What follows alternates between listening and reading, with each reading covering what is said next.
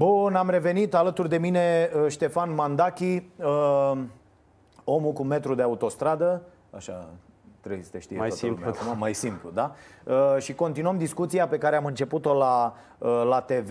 Ne-am aprins un pic pe chestia asta cu uh, relația dintre stat și uh, antreprenori. Uh, și uh, vorbea Ștefan despre o investiție pe care a făcut-o de 7 milioane de euro într-un hotel. Unde l-ai făcut? Pe câmp? Unde l-ai făcut? Nu, Dar e- Intravilan, județ, Intravilan Suceava. Așa? Și înainte să-l faci, bă, ai mers la autorități? Băi, eu fac un hotel aici. Păi bineînțeles, eu am, Așa. Uh, am mers la toți vecinii și am zis, Așa. domnule, trebuie să facem o petiție ca să se să, să, ne- să beneficiem și noi de un drept uh, extrem de simplu. Au semnat cu toții petiția și mi-am asumat-o eu și am trimis-o mai departe. Dar procedurile și birocrația despre care spuneam m-au făcut ca la un an și jumătate de când am finalizat investiția, pentru că eu investiția am început-o acum trei ani de zile. Da? Așa? Să... Nu, dar tu înainte să faci investiția, că în general Da. așa se procedează. Domne, ma, vreau să fac o investiție. Uite, am aici un teren, l-am achiziționat, vreau să încep o investiție, uh, vreau să duc din afacerile mele Mhm. suma asta în această investiție, va fi un hotel care va aduce, va plăti taxe și așa mai departe. Ai avut discuții cu autoritățile? Nici nu e nevoie de discuții, să spun și de ce. În primul rând, când ceri autorizație de construcție, ai niște avize pe care trebuie să le Ok. obții. Da? Indirect se află ceea ce vrei să faci, ceea ce vrei să investești. Deci, uh, autoritățile locale află de nevoile uh, investitorului până la urmă. În momentul în care noi cerem autorizație de construcție, uh, trebuie să menționăm în proiect care este valoarea totală a investiției. Ori când tu ai o valoare de câteva milioane de euro, pentru că tu plătești autorizația de construcție și ai câteva miliarde, Da. da. Da, pentru o semnătură 2 miliarde au picat uh, la primărie, primăria știe care este amploarea investiției, nu? Nu ar trebui să ia act de această informație. De ce ar fi nevoie să mă duc să mă informez eu încă o dată? Bun, să, așa, să fac îți dai lobby. seama că putem să facem și discuția, bă, uh, de ce nu avem canalizare în toată țara? Că e, e evident că ar fi trebuit să existe, dar mă gândesc că era o situație acolo, nu știu, orice primărie are un plan. Că și eu dacă mă duc mâine să fac un hotel la, uh, într-o zonă unde ăia vor să ajungă cu canalizarea peste șase ani, că așa e planul, o să zic că, bă, venim peste șase ani, că așa am făcut planul. Că... Una e să faci o investiție în vălenii de munte, în creierul dealului, Da. și una e să faci o investiție în Intravilan, municipiu. Eu am făcut Evident, investiția evident. în Intravilan, municipiu.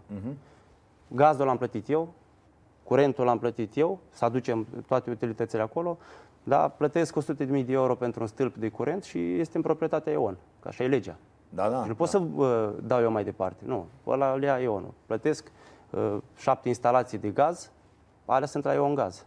Mai sunt eu. Da. Vrei să investești, astea sunt condițiile. Nu vrei, pași. Da, e, e clar că e o imbecilitate, adică în orice fel de uh, uh, treabă, de orice fel de treabă te apuci, te împiedici de lucrurile astea. Aici sunt, suntem total de acord. De asta îți spun că acea comunicare pe care, aș, pe care o pretind eu, nu neapărat mulțumesc ăla în sine, un cuvânt, ci acea comunicare, dacă s-ar dezvolta și ar exista o conlucrare între antreprenori și autoritate, atunci ar veni antreprenorii să investească, ar investi mai mult, ar veni, nu știu, mediul de afaceri, s-ar relaxa puțin, n-ar mai fi atât de crispați. Și atunci când există comunicarea, nici antreprenorii n-ar mai avea groaza aia, domnule, că dacă uh, ridic uh, vocea puțin, sar șapte pe noi. Dacă exista relaxarea aia și sprijin și conlucrare, de asta vine tot din uh, acea mentalitate învechită care nu se poate schimba decât prin resetarea sistemului educațional, să începem o reformă în sistemul educațional prin care elevii să fie efectiv învățați. Domnule, ăsta este un antreprenor. Ăsta este... Păi sunt ore de antreprenoriat la Cine le școală. predă? Păi le predau niște profesori. Care- Uh, care e- ce e- sub- Cum se numește mai? aia? Educație tehnologică. Nu?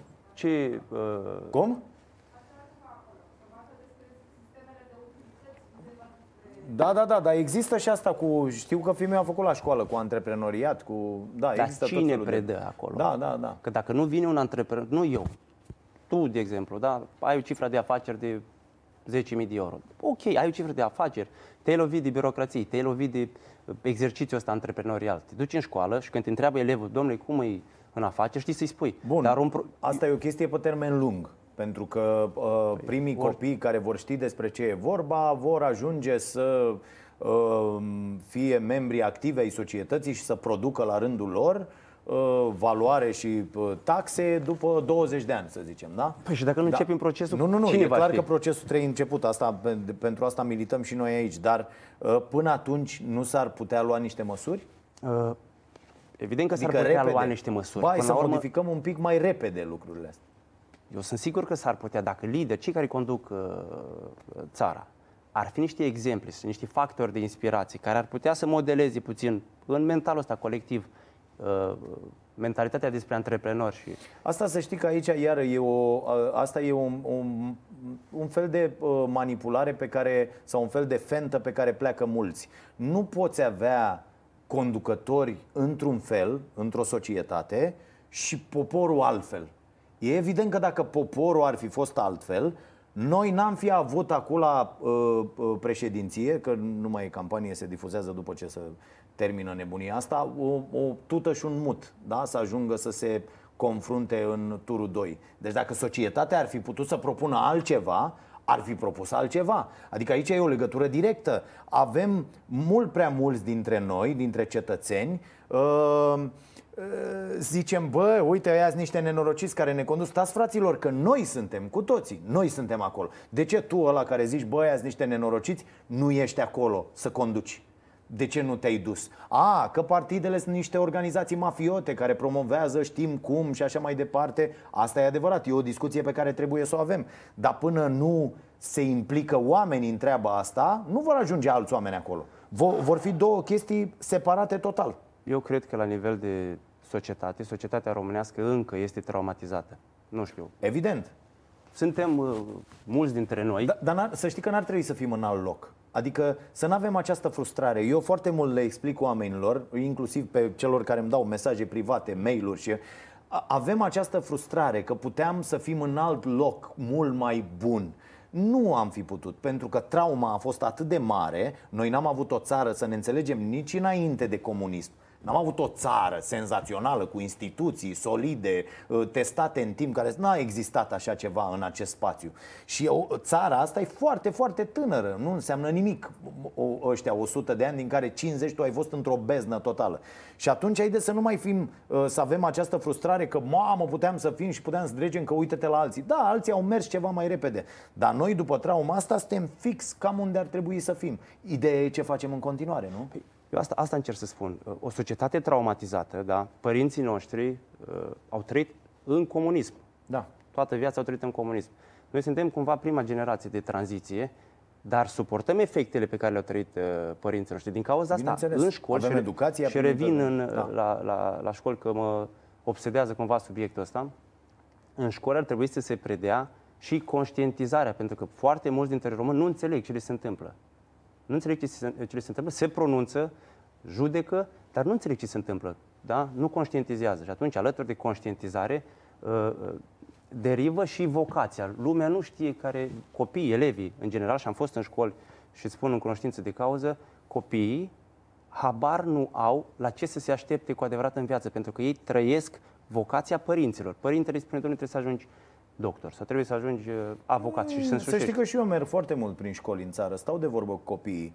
Mm, Foarte mulți dintre ei sunt super ok. Adică eu cred că avem copii foarte buni, am avut tot timpul și avem în continuare. A, că acum fiind această schimbare care afectează întreaga lume, să ne înțelegem, nu ne afectează pe noi. Nu știe nimeni pe planetă la ora asta să-ți spună ce meserie ar trebui să-ți alegi astfel încât peste 20 de ani să nu rămâi fără job.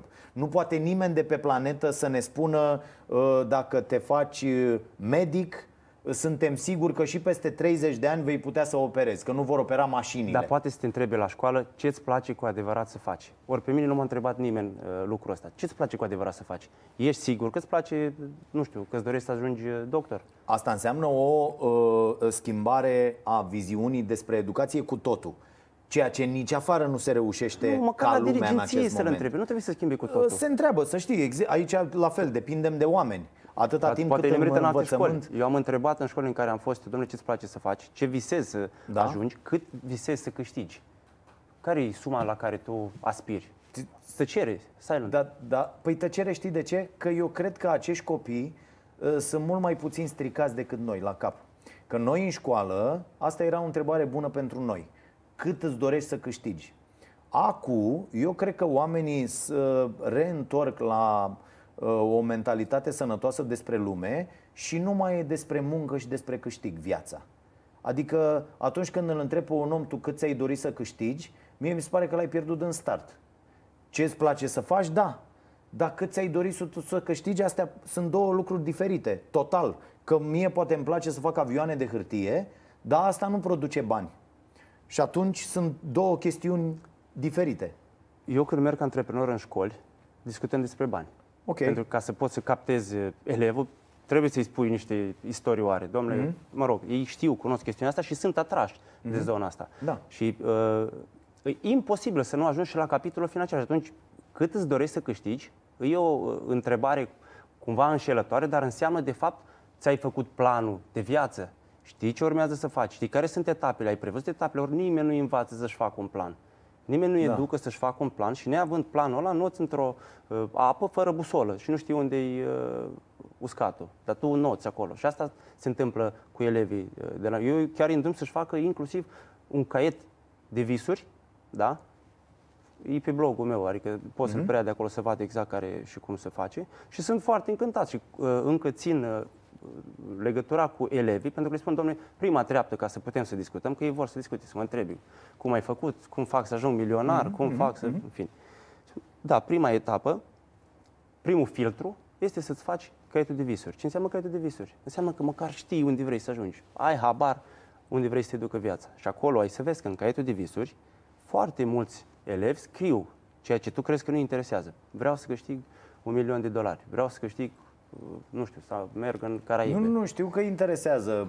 Am vorbit uh, uh, acum vreo două, trei săptămâni la Bacău cu 1400 de copii dintre, uh, uh, cu vârste cuprinse între 13 și 18 ani, deci clasa a 7 clasa a 12 Și am vorbit strict despre bani.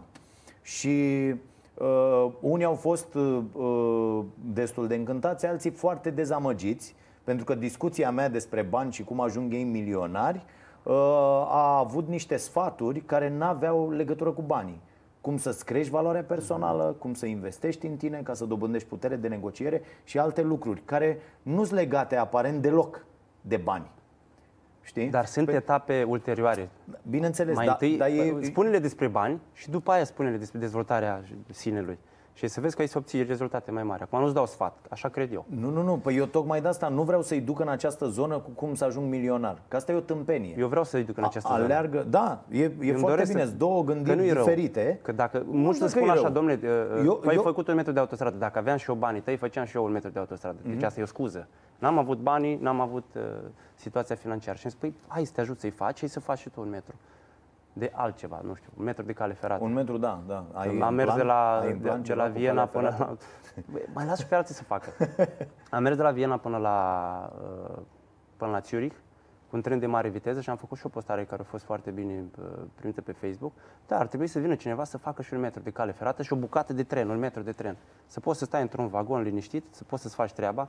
Nu, mai mult, nu, nu cere nimeni uh, să, să meargă cu 500 la oră sau cu 380 cum merge în Italia sau în Franța. Să meargă cu 140 la oră și cu 140 la oră de la Suceava la București fac 3 ore.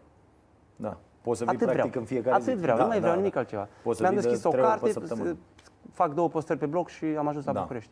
Ori Da. acum merg 9 ore. Da, mergi 9 ore pentru că 30 de ani doar s-a furat. Adică îi vedem pe băieții ăștia care au venit acum ca niște virgine, ăsta fiind, Orban a fost ministrul transporturilor și ei vorbesc despre dezastru făcut în țară. Băi nebunilor, ați condus toți, când unii, când alții, într-adevăr ăia mai mult decât voi, dar nu vă dați virgine acum că bă, zici că li s-a șters memoria, bă, n-am fost, nu știm, noi n-am fost pe aici, băi nebunilor, nu se poate așa. Adică vorbim aici despre o, și asta vreau să te întreb, dacă tu crezi că putem face, că eu nu cred că o societate se poate reseta în niciun domeniu. Toate aceste schimbări despre care noi vorbim, în educație, în sănătate, în uh, infrastructură, în peste tot, trebuie făcute cu un plan pe care nu-l avem. Eu nu i-am văzut pe băieții ăștia care au venit acum de pildă să aibă un plan.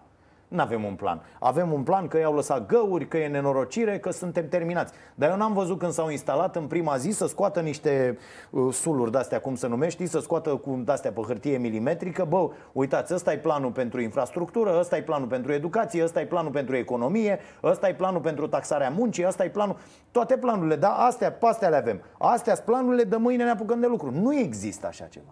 Pentru că nu suntem în stare să facem. O dată și al doilea, pentru că toate schimbările trebuie făcute treptat. Când vii la putere și zici, dăm afară din uh, aparatul de stat. Stai bă că măsuri de-astea au mai fost o grămadă. Pleacă uh, uh, curvele lor și vin curvele voastre. Nu ne încălzește foarte tare. Adică poate uh, să supără niște uh, oameni și să bucură alți oameni. Ok, o să o ducă niște familii mai rău care își pierd locurile de muncă Și uh, o să o ducă niște familii mai bine care câștigă niște locuri de muncă. Dar pentru mine cetățean nu se întâmplă nimic De bun, acum și cetățeanul vrea să schimb Noi ca cetățeni, ca români în general, vrem să schimbăm toată lumea, să transformăm uh, totul, dar nu suntem în stare, mulți dintre noi, să ne măturăm bordura din fața Asta e. uh, porții, pentru că noi sperăm că vine primăria să ne mături bordura. Și îți dau tot un exemplu personal, că nu pot să vorbesc din Da. istorie. Uh, unde am, unde locuiesc eu, în satul Sfântul Ilie, celebrul sat Sfântul Ilie, uh, dacă așteptam să-mi facă primăria drum, da? să-mi betoneze drumul, nu aveam drum nicio, nu puteam să intru la mine acasă. Și atunci ce am făcut? Am încadrat 9 metri de drum, am pavat 300 de metri și mi-am făcut drum. Simplu și la obiect. Da, dar nu e ok Dar nu avem cum să ajung acolo. Am înțeles, dar nu e ok Și nu cum e trebuia ok, să adică procedezi? a, a, presiunea pusă pe stat Elicopterul. din partea cetățenilor trebuie să fie suficient de mare astfel încât statul să-și facă treaba. Pentru că dacă noi ne apucăm să ne facem de capul nostru drumul, spitalul, uh, toate lucrurile astea, statul va spune, a, e, e ok. E exact ce zic băieții ăștia toată ziua care au venit, a, noi vrem doar un stat de ăsta minimal, lai privatizăm tot, cam ăsta e discursul dacă îl traducem, dacă stăm să citim printre rânduri și în rest aia avem, facem spitale private, școli private, totul privat, să-și facă noi, ma, mai dăm o autorizație acolo și acolo. Nu e ok. Statul trebuie să se ocupe de această infrastructură. Iar a- că aici ajungem, în satul tău, Sfântul Ilie, da? Cine e primar? E- Sau era primar înainte să-ți faci tu drumul? Mai e primar acum? Ar trebui să nu mai fie. Da? Adică mult mai mare trebuie să fie presiunea uh, uh, publică pe instituții și să determine cine e primar, cine e Pres- parlamentar, cine e consilier și așa mai Presiunea departe. publică se, uh, este mult mai mare când se unesc cetățenii. Dacă nu Păi se da. unesc cetățenii, trebuie să apeleze la metode creative, la metode originale, gen un metru de autostradă. Altfel nu are impact.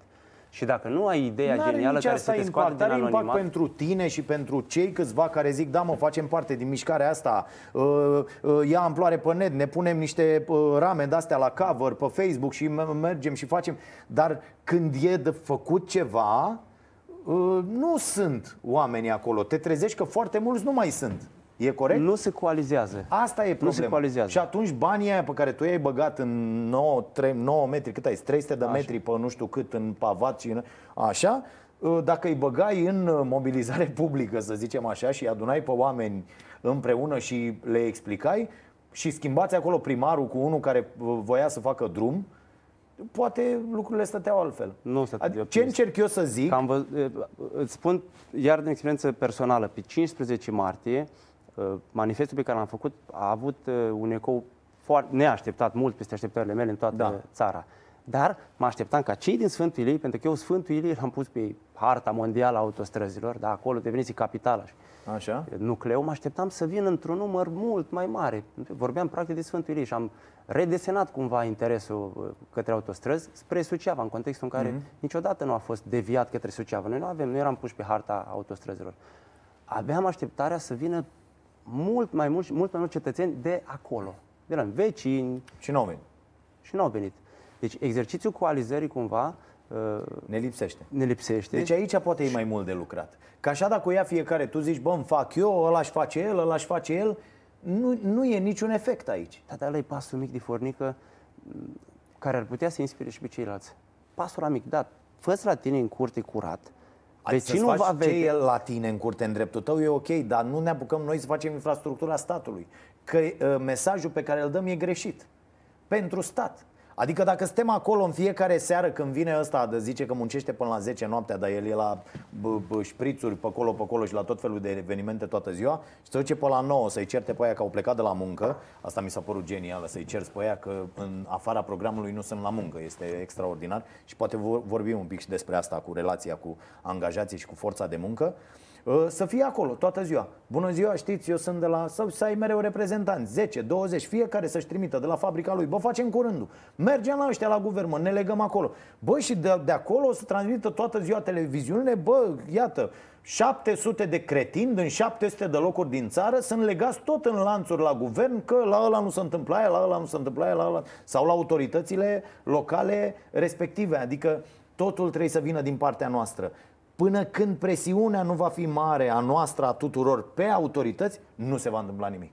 Cât timp nu vom înțelege ceea ce spui și tu că trebuie să ne adunăm și să cerem aceste lucruri, noi cetățenii plătitori de taxe, nu se va întâmpla nimic. Na, degeaba urlăm, degeaba zicem, iată, de la prezența la vot până la înțelegem că lucrurile nu sunt în regulă în acest moment. Eu sunt curios, am făcut o provocare la nivel de județ acum. Da? Am înregistrat un spot radio pentru a inspira cetățenii să vină la vot. Noi am fost, uh, județul Suceava a fost pe locul 33 din 42 de județe. Așa. Am făcut, am inițiat un soi de campanie, provoc cetățenii să vină la vot. Ba mai mult decât atât, în primul tur mi-am lăsat, mi-am învoit angajații din toate restaurantele Am văzut. Am văzut. Să meargă 40 meargă de minute să să, voteze. voteze. Sunt curios Așa. acum de la 42%. Și oamenii ce au zis? Oamenii tăi. Păi mi-au fă- trimis fotografii că am mers la vot. Așa. Eu nu i-am, nu i-am spus ce să votez. Am zis, domnule, mergi la vot, votează cu cine vrei tu. Măcar îți anulezi votul, ca să nu decide altcineva pentru tine. Da, Oamenii au fost foarte încântați. Da, mersul la vot, uh, tu nu i-ai obligat să meargă la vot, nu. nu? Eu am spus că vă învoi, care vreți să mergeți? Cine vrea să meargă? vrea să meargă, dar să sunteți meargă, învoiți, dacă vreți Că să- aici e o chestie care pe mine la fel mă deranjează foarte tare. E o discuție mai lungă, dar am uh, discutat ceva zilele trecute și cu uh, Mircea Toma de la Active Watch. Uh, Totuși, uh, votul la noi, cum e prevăzut în lege, e un drept. Uh, Fiind un drept, eu îl folosesc sau nu. Nefolosirea lui, adică faptul că nu ajung în cabina de vot, uh, nu înseamnă că n-am votat dacă nu merg acolo. De ce unul care își anulează votul, da? De pildă o, o, o chestie, eu n-am lipsit la niciodată asta de votare, consider că trebuie să fiu acolo ca să am exercițiu. Ca să am acest exercițiu trebuie să fiu acolo. Dar de foarte multe ori îmi anulez votul, adică îi votez pe toți. Uh, uh, pentru că nu mă regăsesc în, în nicio ofertă și mm, am decis eu că nu-mi place să votez rău, cel, nu mai place deloc. Dacă ghicesc în cineva un bine, e ok. Dacă nu, uh, uh, anulez. Și sunt acolo prezent și am stickerul pe buletin de la toate alegerile. Dar eu consider că și ăla care n-a găsit un motiv să se prezinte, a votat la fel.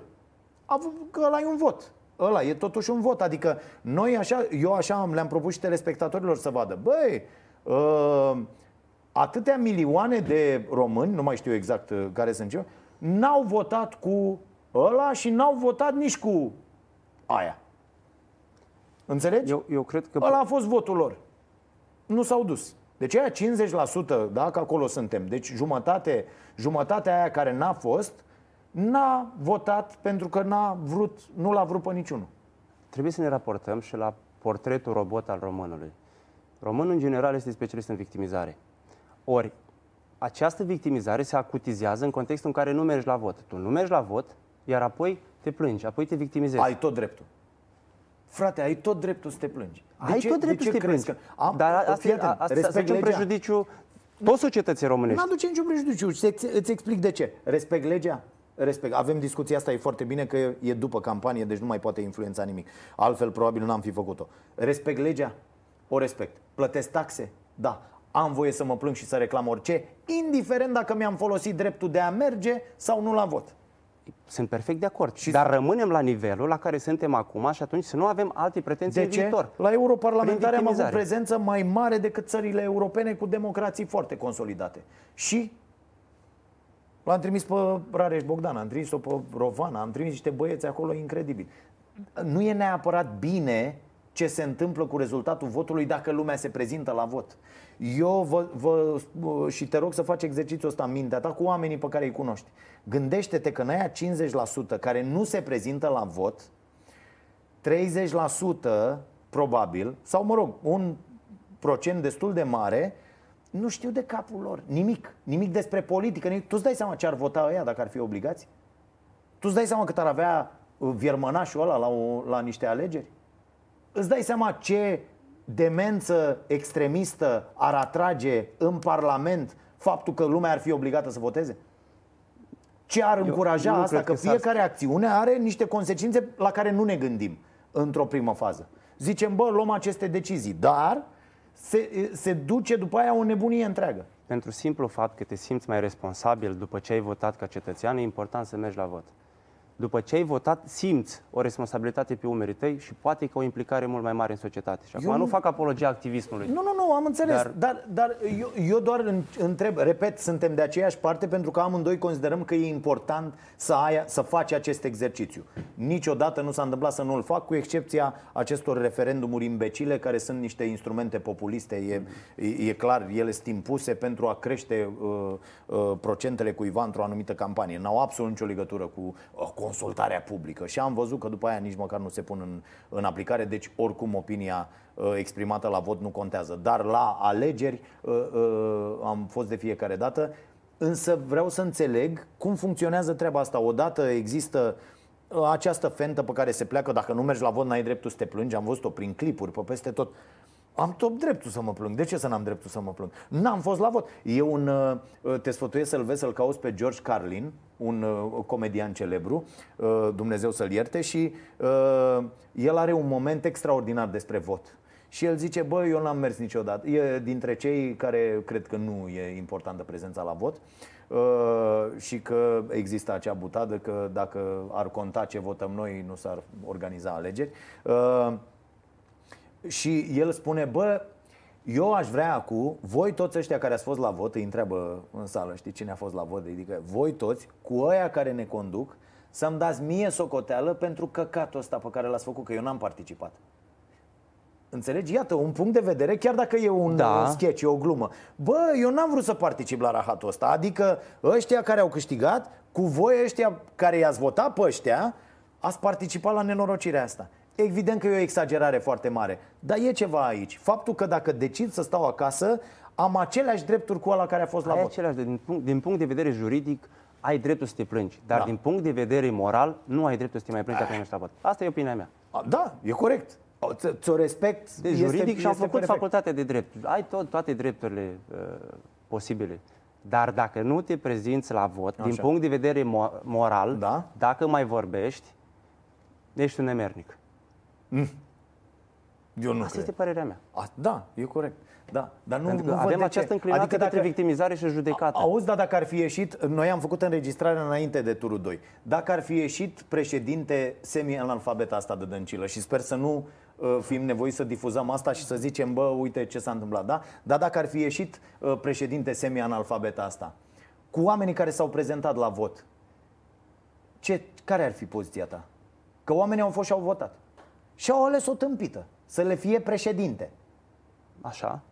E ok mea în că rap- s-au dus atât de mulți oameni care au văzut în această tută o soluție? În primul rând că nu cred că va ieși. Bă, Așa. e, a ajuns în turul 2. E posibil, da? Nu știu cum să gestionez uh, răspunsul la întrebarea vezi? asta, dar dacă așa decide majoritatea, asta trebuie să se întâmple. Adică trebuie să respectăm votul majorității. Păi asta, asta e problema, că oamenii, ai, i-ai văzut pe Asta e oamenii... esența democrației. Am i-ai vrut văzut pe democrație. Așa oamenii- funcționează democrația. Da, dar ai Dacă văzut nu pe renunțăm oamenii la de sistemul intervie... democratic. Păi nu, păi asta zic. Dar democrația în felul ăsta, adică cu, cons- cu aceste constrângeri, cum e în Belgia, de pildă, unde votul e obligatoriu, da? Poate duce, dacă societatea nu e suficient educată, la niște anomalii fantastice. Poate să aducă în fruntea țării o astfel de tută. Super corect. Dacă asta decide majoritatea, asta e exercițiul democrației. Da, da, după aia am Super venit, de că acord. plecăm toți. Asta este, dacă, dacă așa E- s-a votat. E, că, vezi, încurajarea asta la vot e făcută de niște oameni, de niște vectori de uh, opinie, da? Care uh, indică și ce votezi, prin simpla lor prezență, prin activitatea lor, prin lorile de poziție. Când apare un om de ăsta și spune prezentați-vă la vot, el nu spune doar prezentați-vă la vot. Pe mine asta mă deranjează. Ci, eu nu o să fac asta niciodată să le zic Că că, spune de-aia- cu cine să voteze? Da, da. Și ce subliminal da? Păi îmi dreptul transmite lui. și mesajul tu cu vorbeai de cine drepturi. să votezi. Păi tu vorbeai de drepturi. Are dreptul să-ți recomande Are să votezi dreptul cu să cine spună vrei cu tu. cine să votezi? Bineînțeles. De ce nu? Da? Păi de e în ce să nu- campanie. Păi nu, dar el să dă independent, că aici e problema. E vorba de altceva. acei oameni care se dau, eu sunt independent, nu țin cu nimeni, dar este foarte important să mergeți la vot. Și după aia tu vezi toate pozițiile omului și vezi că e de acord cu ăia, nu cu ceilalți, că e psd sau că e iohanist sau că e... Mulți oameni m-au acuzat că o să fac politică, nu- nici n-am făcut, nici n-am de gând să fac, Ai sunt avut foarte oferte? relaxat. Am avut oferte. Și? Nu vreau, că nu-mi place. Cine te-a căutat? Niște oameni, Zi mă! nu zic. Ideea e în felul, Partide urmă, sau- ideea e în a? felul următor. Nu, niște discuții de principiu, nu am avut propuneri concrete pentru că am fost foarte, uh, Vehement împotriva. foarte vehement sau- că nu o a, să fac așa? uh, niciodată. Dar asta nu înseamnă Dar de că ce nu am nu dreptul faci? la opțiuni. Dar de ce nu faci, frate? Pentru că nu mă ai pricep, făcut metru de autostradă, nu-mi ai place. făcut aia, că nici eu nu vreau să fac niciodată. Că uh, îmi place meseria mea, dar că oamenii vin și zic, bă, vorbește acolo ca prostul, ne cerți, îi cerți pe aia, zici că nu știu ce, că la, la, dar de ce nu te bași tu, mă, rahatule, să faci? Păi nu fac din același motiv din care nu faci nici tu. Ah. Păi Nu nu, asta zic, vocația să, mea. le, să le explici oamenilor care ți-ar putea spune ție, bă, dar de ce nu te bagi? Ai facultatea de drept, uh, l-ai avut profesor pe Tudorel Toader? Da. Serios? și cum era? Bă, un profesor extraordinar. Se... Ai, mă. Păi, crezi că te mint? Ah. Da, Tudorel Toader a fost un profesor foarte bun. Și corect în raport cu alți uh, profesori. Bine, nu făceam seminariile cu el, că el ținea doar cursurile. Așa? Era uh, decan. Mhm. Dar uh, ca profesor, e reproșabil. Și tot așa s-a apucat mm, să facă evaluări și el vorbea vreau să ore spun întregi, că era- era... dormeai sau? Nu, Interesant? fo- foarte coerent și Așa? extrem de bine pregătit. Vedeți, mă? Până la urmă, Tudorel, Tudorel a fost ok. Păi, eu nu comentez ceea ce a făcut ca ministru, că nici n-am analizat, ca să fiu sincer. Așa? Uh, Dar ca profesor, Tudorel Toader a fost un, uh, și este un profesor deosebit. Și asta pot să spun A- Am auzit asta despre el, de-aia te-am și întrebat, că am auzit despre el că e un profesor foarte respectat și foarte, foarte, uh, foarte ok. foarte competent. Da. P- Până la urmă, așa cum a făcut-o, tot i-a frit pe ăștia, da? Uh, deci de ce nu te-ai băgat? Pentru că nu-mi place. Ai putea să schimbi. Dar Asta pot mi să se, schimb și eu din- spun tot ce mi se spune mie, da? Pot să schimb Bă, dar ai și putea din, să schimbi. Și din uh, postura în care mă aflu acum. Pot să schimb. Drept dovadă că s-au schimbat unele mentalități și am inspirat pe unii oameni să facă niște gesturi, uh, să facă niște schimbări mici. Schimbări de un metru, de un pas. Da? Orice drum lung începe cu un pas. Chiar mi-a spus un alt uh, profesor deosebit, domnul Ciucă, uh, i-am luat un interviu pentru filmul meu documentar pe care urmează să-l lansez și mi-a spus, domnule, un metru de autostradă înseamnă doi pași. Un proverb chinezesc spune că orice călătorie lungă începe cu un singur pas. Da. Dumneata ai făcut deja doi pași. Deci, raportându-ne la acel pas, eu cred că am reușit să creez o mișcare, da, uh, prin care oamenii și-au schimbat o firmitură din viața lor. Mai mult sau mai puțin. Și rămâi să faci asta Păi vreau să fac în asta. continuare. Asta îmi place să fac. Îmi place să scriu pe blog, uh, îmi place să mă fac auzit, îmi place să fiu vocal, nu îmi place să-mi cenzurez uh, opiniile, spun ceea ce simt, vreau să fiu cât mai vulnerabil în ceea ce scriu. În ceea ce scriu. Sunt și eu într-un proces de descoperire, ca oricare alt Da? Om. Suntem în acest proces Suntem cu toții, permanent și de, care de se termină învățare. când nu? ne duce într-un sicriu. Atunci se Da. termină procesul. Dar asta nu înseamnă că vreau acum să fac vreo transformare dintr-o altă postură. Mhm. Uh, hai să vorbim un pic despre chestia asta cu salariul minim. E o treabă, cum face exarhul testul Enceanu la Morning Glory, așa fac și eu asta cu, uh, cu salariul minim și cu taxarea. Ca Așa. antreprenor, Da. că mi se pare foarte important. Ce părere ai despre salariul minim? Nimeni nu mai primește salariul minim în România. Este o iluzie salariul minim. Uh, țin să spun că uh, peste 50% dintre contractele de muncă înregistrate la ITM-uri sunt pe salariu minim. Eu spun sincer că nici nu știu Statistic. cât e salariul minim acum, pentru că nu ar, 1450 nu ar de rămâne lei. nimeni în firmă pe banii ăștia, Ok. pe salariul, salariul minim. Consider că e Există o criză necesar? atât de acutizată în ceea ce privește forța de muncă, încât patronii se canibalizează, ajungem să avem angajați din Sri Lanka și din Nepal. Eu am exemplu personal. Statul ne obstrucționează să-i aducem, trebuie să oferim salariul mediu pe economie către, pentru acești Mhm. angajați. Noi trebuie să și cazăm aici. Mulți dintre ei se desprind de familie până îi poți uh, uh, Și de ce, de ce n-ai făcut, că tot vorbești despre școală, de pildă, uite, noi avem aici, la, la noi funcționează permanent o școală. Înțeleg? Oamenii care vin și zic bună ziua, să trăiți, putem să venim și noi, să ne uităm, să învățăm, să n-am zis nu niciodată. la nimeni. Stăm de vorbă cu persoanele respective, bă, ce ți-ar plăcea, uite aia, hai să vedem, hai să începem, hai să... și ne formăm oameni. Deci la ora asta, în echipa Starea Nației, sunt oameni care se formează, unii și-au încheiat formarea, vin alții din urmă și uh, în felul ăsta se schimbă. Adică aici de ce n-ai făcut-o? Tu uh, ai uh, restaurantele astea, Da. nu? Cu uh, fast food sau Da. cu, cu ce sunt. Bun, și uh, de ce nu, nu faci o, o, un fel de școală să-ți formezi oameni de aici? Pe cine să iau să antrenez în școală? Pe cine să iau să educ? Nu există, nu ai pe cine să... Nu, ai, nu poți să-ți operezi minimal afacerile.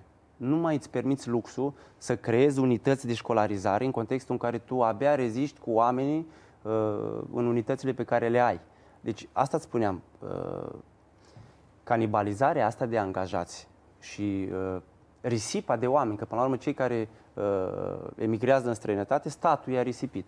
A creat contextul de așa natură, au plecat toți, de Siria nici nu mai vorbim, nu, nu, nu discutăm de Siria. Noi suntem țara din care se emigrează cel mai mult din lume. Siria, știm prea bine, este în război de 2011, are 8 ani de zile. Noi nu vorbim despre, nu-i comparăm cu Siria. Da.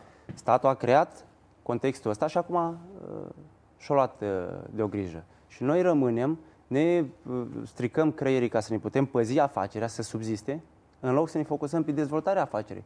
Ori noi, ca antreprenori, acum suntem cu ochii în patru să nu-i plece uh, cameristele, să nu-i plece recepționerii, să nu-i plece uh, ospătarii care pleacă și spun, domnule, mă duc dincolo. Și antreprenorul de dincolo îl primești, spune, da, hai că-ți dau eu 100 de lei în plus.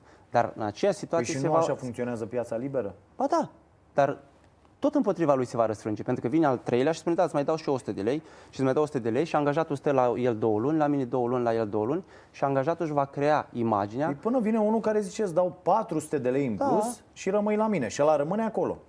Adică eu văd chestia asta, cumva există această Nu va opinie, rămâne acolo. Există această opinie în rândul antreprenorilor uh, că oamenii cumva ar trebui să fie legați de glie și să muncească undeva uh, cu ani pentru că antreprenorul trebuie să dezvolte o afacere. Dar nu e adevărat deloc. Mm. Că nu există raport de, de subordonare. Până la urmă, când închei un contract de muncă, fiecare salariat are dreptul să plece după trei luni cu, cu o simplă declarație. Oriunde, nu da. îl ține nimeni cu forța. Uh-huh. Nu-i ținut cu forța. Legislația este mult în favoarea angajatului decât în favoarea Ceea angajatorului. ce e foarte bine. Super bine. Așa? Da, foarte bine. Nu ține nimeni cu forță, dar nu ai pe cine, nu ai pe cine să mai motivezi acum. Nu ai cu cine să discuți, nu poți să ții team building-ul, nu poți să faci training de personal, că nu ai pe cine să trăinuiești. Ori firme și firmele care trăinuiesc uh, uh, salariații sunt din ce în ce mai puține și apar tot felul de freelanceri pe piață care cred că au, au dat marea lovitură pentru că îi văd care e uh, sentimentul din piață.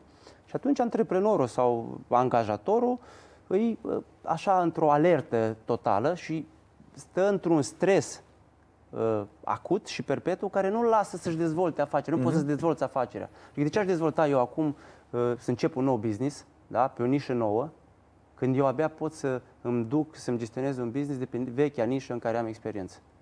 Nu crezi că uh, aici e uh, cumva și vina antreprenorilor? Da, cu- e, în primul rând vina antreprenorilor. Ok, de Că ce? Nu există coalizarea asta, nu există ceea ce spuneam. Păi nu trebuie să fie coalizarea Păi nu, asta. nu atenție. există discuții între pentru, antreprenori. Pentru coalizarea asta, ăștia de la Dacia, de pildă, sunt într-o anchetă nenorocită și s-ar putea să plătească niște zeci de milioane de euro. Pentru că uh, asta mi se pare cea mai nocivă idee, ai, renunțat-o mai, de- ai enunțat-o mai devreme, uh, pentru un mediu de afaceri. Uh, Să ne înțelegem cu toții, ca la piață, cu mafia pieței, cu cât îi plătim pe oameni.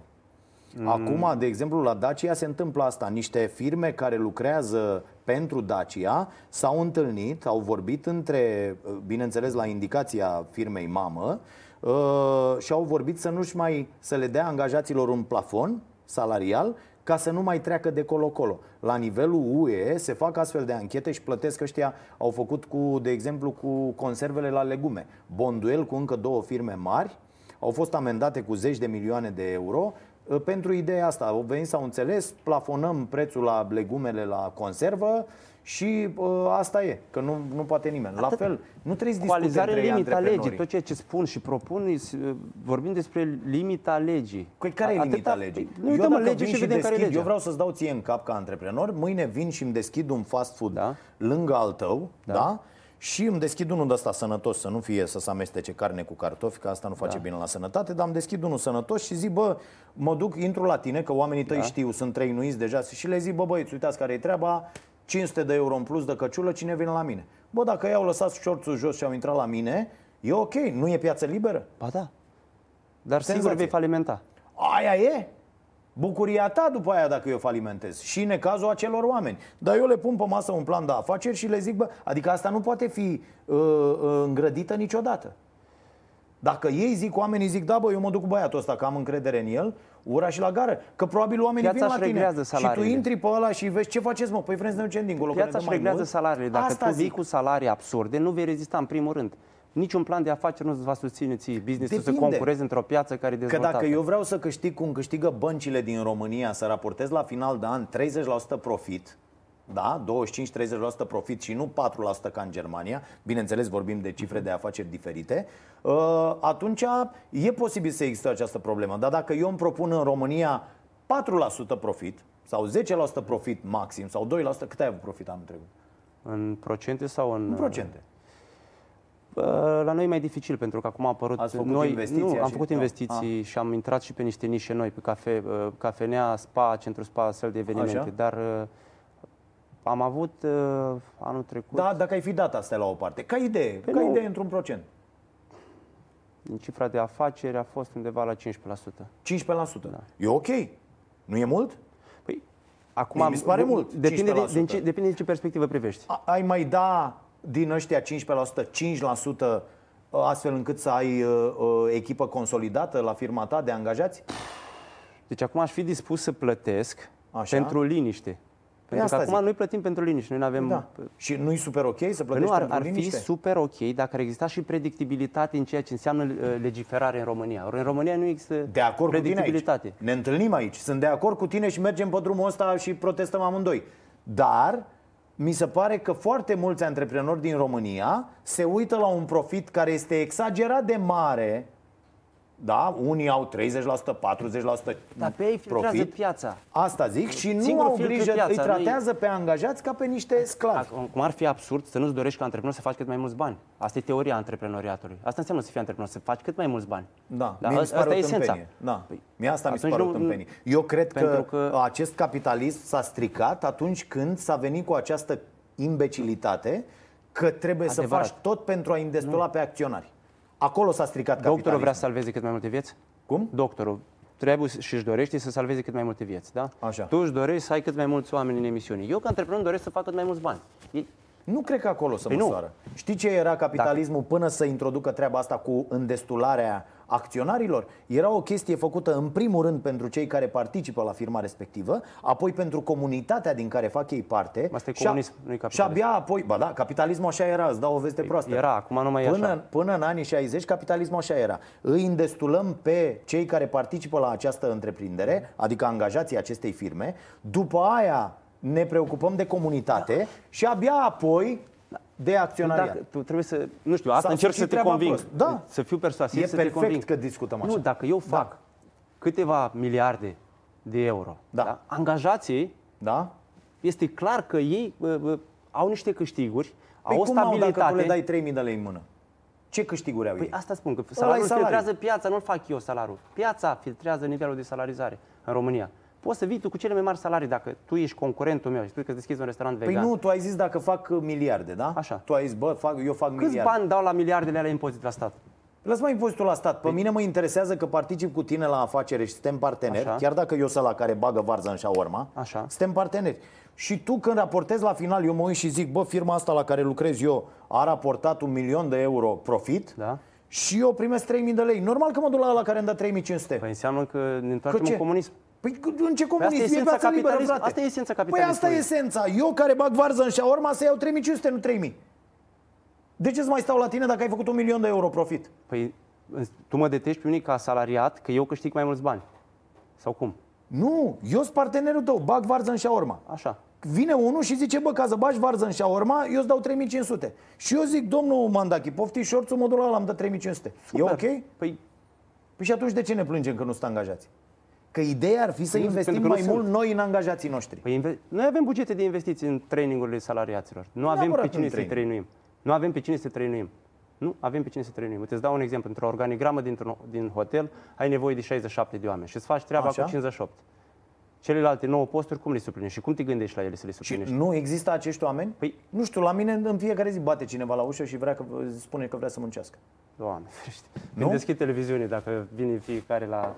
Nu, e, e absurd. Dacă ai fi în piață să vezi ce se întâmplă la nivelul de antreprenor în Horeca, cel puțin, ai să vezi că e tragic să susții afacerea și consumi resurse. Eu cred că raportul ăsta e cel mai important. Raportul ăsta dintre patron și angajat, care la noi este uh, un raport dintre stăpân și slugă, Nu. e cel care afectează Nu-și mai toate permite relațiile. niciun antreprenor să fie, să-și asume rolul de stăpân. Nu există.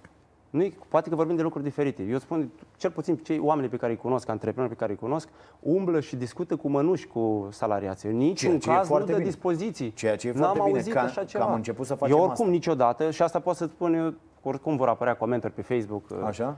Să, uh, Ce, ne-a porcăit lumea până la com- ora nu, asta, nu să- e nicio să- problemă, să- mai ales pe mine, da, să zi. pună comentarii pe Facebook uh, orice salariat căruia am vorbit vreodată urât. Cum sp- nu în raport slugă stăpân. Dacă există vreun salariat, să pună un coment pe Facebook și să spună și când am vorbit urât. Pentru că nu am vorbit niciodată urât.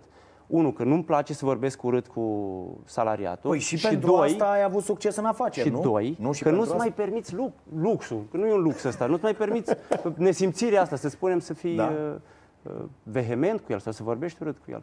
Chiar ieri, uh, înainte să mă pornesc către uh, București, Da. am făcut o tură prin hotel și am discutat cu niște, cu două cameriste, pe care le-am ascultat și le-am spus, băi, trebuie să găsim soluții, deși cererile lor erau uh, cumva nejustificate. Nu, nu se pune problema. Nu- Exclus, totalmente exclus ca un patron să fie arogant măcar cu un salariat. Cel puțin din sfera prietenilor mei. Asta zic, că sper, eu cunosc că sunt foarte alții- multe cazuri unde sunt așa, cunosc foarte multe cazuri unde uh, uh, drepturi minime nu sunt respectate și cunosc enorm de multe cazuri cu această mentalitate. Bă, eu sunt stăpânul la ce se întâmplă aici și eu vă plătesc, ceea ce este o concepție din start greșită, nu ne, nu-i plătești tu pe oameni. Oamenii se plătesc ei din ce a produs firma respectivă, că nu produce antreprenorul, nu produce păi, nimic. dar firma respectivă nu e ceva abstract. Da. Firma respectivă are în uh, fruntea ei un om care își consumă mintea, timpul, resursele Da. ca să creeze resurse. Ori Bineînțeles. Una e că eu îți spun că ani de zile am lucrat Dar tu- 16 ore pe zi. Da, și eu la fel fac Da. acum, de Și 25 seara de ani. Și visam tot Spartan, și seara visam tot afaceri, și seara visam tot Așa. uh, leadership și seminarii și toate celelalte. Da. Poate că... Dar tu ai vrut să scrie pe tine Ok, antreprenor. dar poate nu te că unul obligă dintre nimeni. salariații Așa. mei, nu toți, unul, a fost mult mai lejer în uh, zona asta. Poate a fost mult mai comod, poate a fost într-o zonă mai confortabilă decât mine. Poate Da, fără tati, dar griji el și- când se uită la asta, vede că i-au intrat azi 2200 Dar de cine lei. îl oprește să nu fie și el antreprenor? Păi da, asta zic. Cine îl oprește să nu fie antreprenor? Nu-l oprește nimeni. Și să-ți mai Dar nu spun toată și- lumea să-ți e mai spun făcută și să altceva. fie antreprenor, Mi-ar să co- câștige un milion de euro. Ba, chiar 0,001% Dragoș. sunt făcuți pentru asta. Aș prefera, și spun cum aș prefera, care văd uh, visul meu sau nu Așa. știu, idealul meu în business, să lucrez pe bază de contract numai cu terți. Cine ești? Cameristă? Ok, am firma ta, facturează-mi serviciu. Nu ești angajatul meu, ești recepționer. Fă-ți firmă și dăm consultanță. Și vino și prestează uh, în calitate de antreprenor. Cine îi oprește? Uite, pot să fac chestia asta cu orice angajat din firmă. Mi-ar conveni, păi tu îți dai seama că 70% din taxele uh, și impozitele pe salarii Păi nu da, le-ați da. mai plătit la stat? Păi da, dar nu-i convine omului respectiv. Ah. Că omul respectiv păi, dar de își ce? face Dar o firmă. Lasă-l să fie antreprenor. Tu ai spus că de ce el se uită pe 3500 Păi nu mă, ăla de vrea lei? să fie camerist, nu vrea să fie antreprenor. El vine să fie camerist, Păi dar camerist. vrea să fie plătit pentru Dar îi serviciu de plătesc mult camerist. mai mult să-și facă o firmă, o micro-întreprindere și îl plătesc pe Dar cât nu îmi cere. vrea să aibă de-a face cu contabilitate, cu Ah, taxe, și- cu stat, dar eu cu vreau firme. să am de-a face Păi cu- tu vrei că vrei Păi să și faci atunci milioane. Lasă-mă să fiu milionar.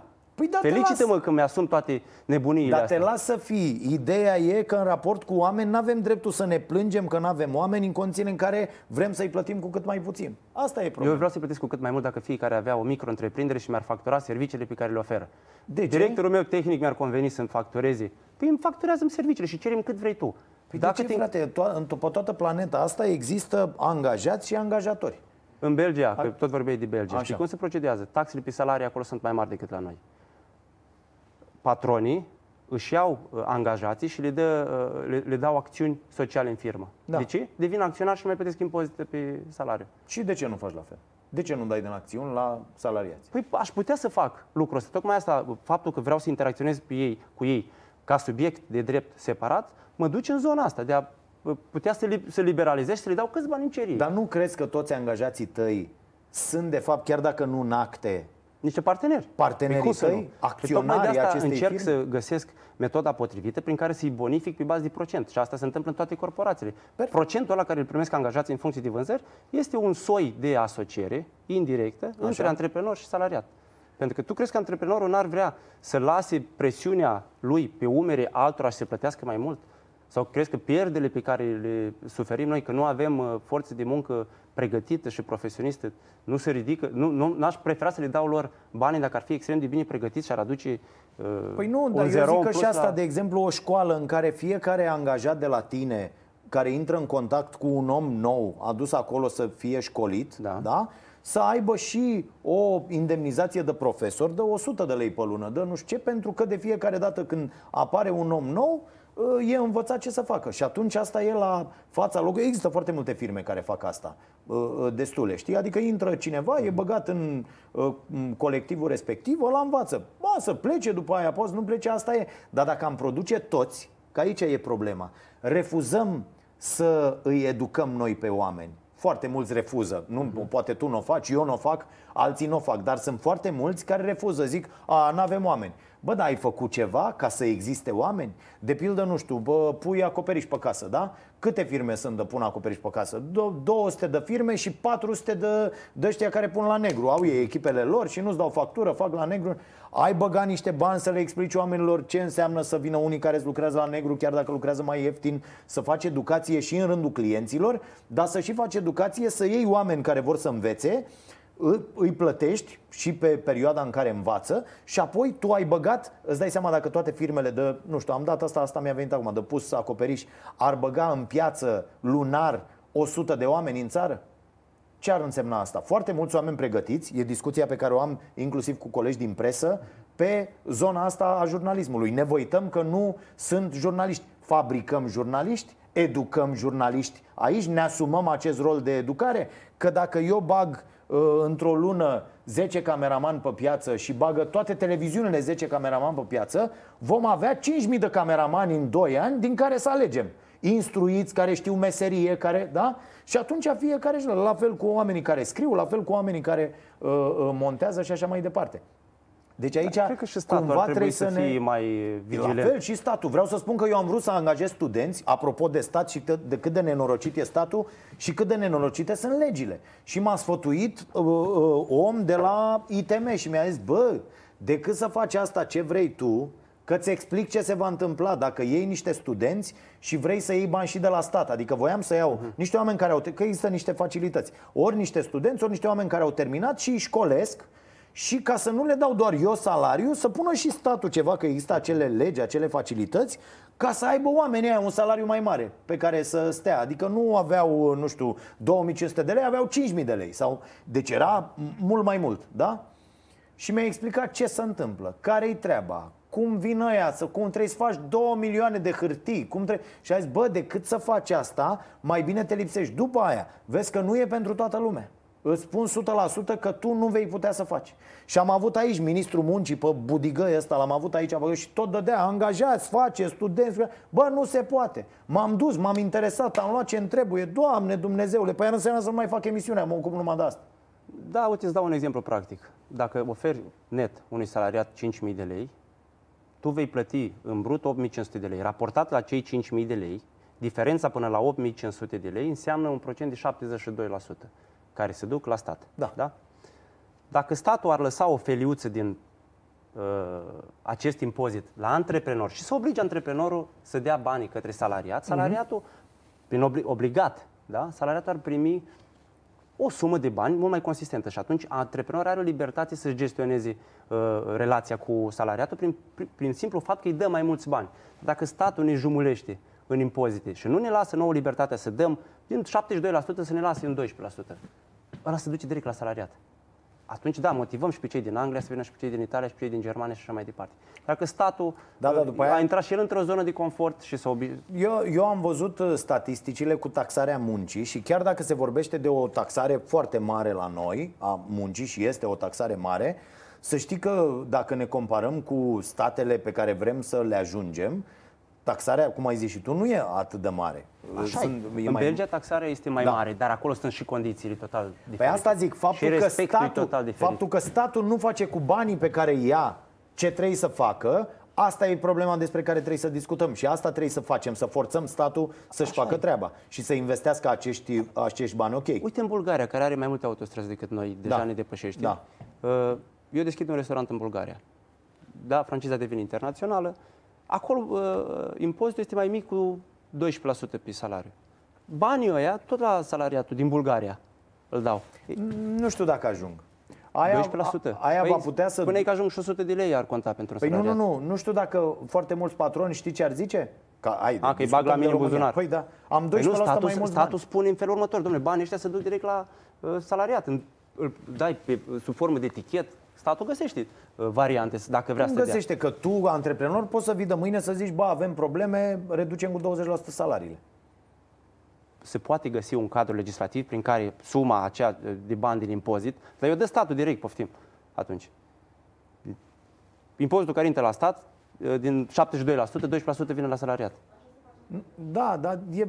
De ce deci se... trei făcute dar noi nu, niște, noi nu, nu, suntem pe, nu suntem pe aceeași subiectul distinct de nu drept. Știm, tu ai văzut pe ăștia... Persoana juridică nu este egal cu statul la noi în România. Frate, tu ai văzut pe ăștia de sunt miniștri și au fost miniștri la noi. Da. Nu știu de capul lor. Nu tu le zici să facă că... avioane, dar ei n-au condus o... Ăla Orban a venit, era angajat la firma unui prieten pe fals la Târgu Mureș și l-au pus prim-ministru. Ce să știe ăla despre angajați, antreprenoriat și asta? La fel ăla Orlando. Ăla de când a terminat liceul, da? Lucrează la stat, frate. La stat tot timpul el a primit un salariu la sfârșit de, de lună. Cum să fi... aibă la o viziune despre mediul de afaceri, despre piața muncii, despre drepturile salariaților? Cum, cum să pretinzi așa ceva? Nu, da, există. nu știu ce experiență au, însă știu că ar trebui să uh, integrăm antreprenori în guvern, da, pe diverse funcții, care măcar să dea uh, consultanță Păi sunt o grămadă care acordă hmm. consultanță, dar faptul ca că nu sunt uh, ca antreprenori, dar nu sunt ascultați, că fiecare guvern a avut să consulta cu tot felul. Nu le-a dat Nu uh, nea, prea, uite, eu nu am fost consultat cu nimeni, de exemplu. nu le-a dat uh, ăstora consultanță eu nu, eu nu să facă alea 500 de grădinițe olimpice. Da, să consultă cu tot felul de oameni. Fiecare consultă pe partea lui să, să vrea să obțină ceva. Uh, da, ar trebui antreprenori care să fie cumva mult mai, uh, mult mai mult implicați în sistemul ăsta și atunci ca antreprenor când ai în subordinea ta 1000 de salariați, da. te lovești de tot felul de e probleme adevărat. birocratice și spui, domnule, eu nu mai vreau să mai mă întâlnesc eu personal cu problema da. asta birocratică, de aceea propun să digitalizăm uh, obținerea de autorizații. Păi eu fac de acasă și statul Păi nu digitalizăm și să stăm la mâna statului când se emite autorizația. Nu o digitalizăm și maxim o zi să fii obligat să dai autorizația. Dacă nu, să fii penalizat. Dar la noi lipsa de răspundere aici e problema. Lipsa de răspundere e pe toate nivelurile. Și cu Nimeni atâtea hârtie astfel încât să te facă dependent. Da. Că dacă vin și zic, bă, stai că n-ai avut hârtie, birocrația, aia, n-ai birocrația instigă la corupție. Deci, da te duci, domne, am ajuns în primărie. Doamne, decât să stau șapte zile aici, mai bine dau o pungă de cafea. Gata, da. s-a terminat. Da, s-a terminat. De acolo da. început... Uh... La fel că sunt acei oameni care uh, în fiecare oraș există, niște oameni pe care pot să-ți rezolve lucrurile astea. Au ei blaturile făcute și există niște oameni pe care îi suni uh, bă, vreau și eu să obțin nu știu ce autorizație sau să-mi iau nu știu ce de nu știu unde, că îți trebuie de la mediu, că îți trebuie de la primărie, că îți trebuie de oriunde și ăla vine și zice, da mă, te costă 1000 de lei. Îi dai lua la 1000 de lei, dând banii tăi, că nu e fiscalizat nimic, și ăla cu 1000 de lei probabil împarte 500 pe acolo, pe acolo, pe acolo și îți vine cu autorizație. Nu e normal să mai funcționeze așa lucrurile în, într-o țară. De aia, antreprenorul care se lovește de toate barierele birocratice trebuie să spună vocal, domnule, m-am lovit de asta și trebuie să implementăm și să schimbăm. Aia Nu îl resetez, dar măcar îl îmbunătățești. Da. Și uneori uh, și o mică îmbunătățire poate să facă o schimbare de perspectivă pe termen lung. Poate chiar și o schimbare de mentalitate. Da. Uh, mulțumesc foarte mult pentru prezență. Mulțumesc. Te mai aștept când treci pe aici să, să discutăm. Sunt multe Drag. lucruri de, de vorbit. Uh, sper să nu fi făcut uh, interviul ăsta într-o Românie și să el să fie difuzat într-o altă Românie, una din care ne-am dorit cu toții să, uh, să plecăm. Foarte, foarte interesantă uh, chestia asta.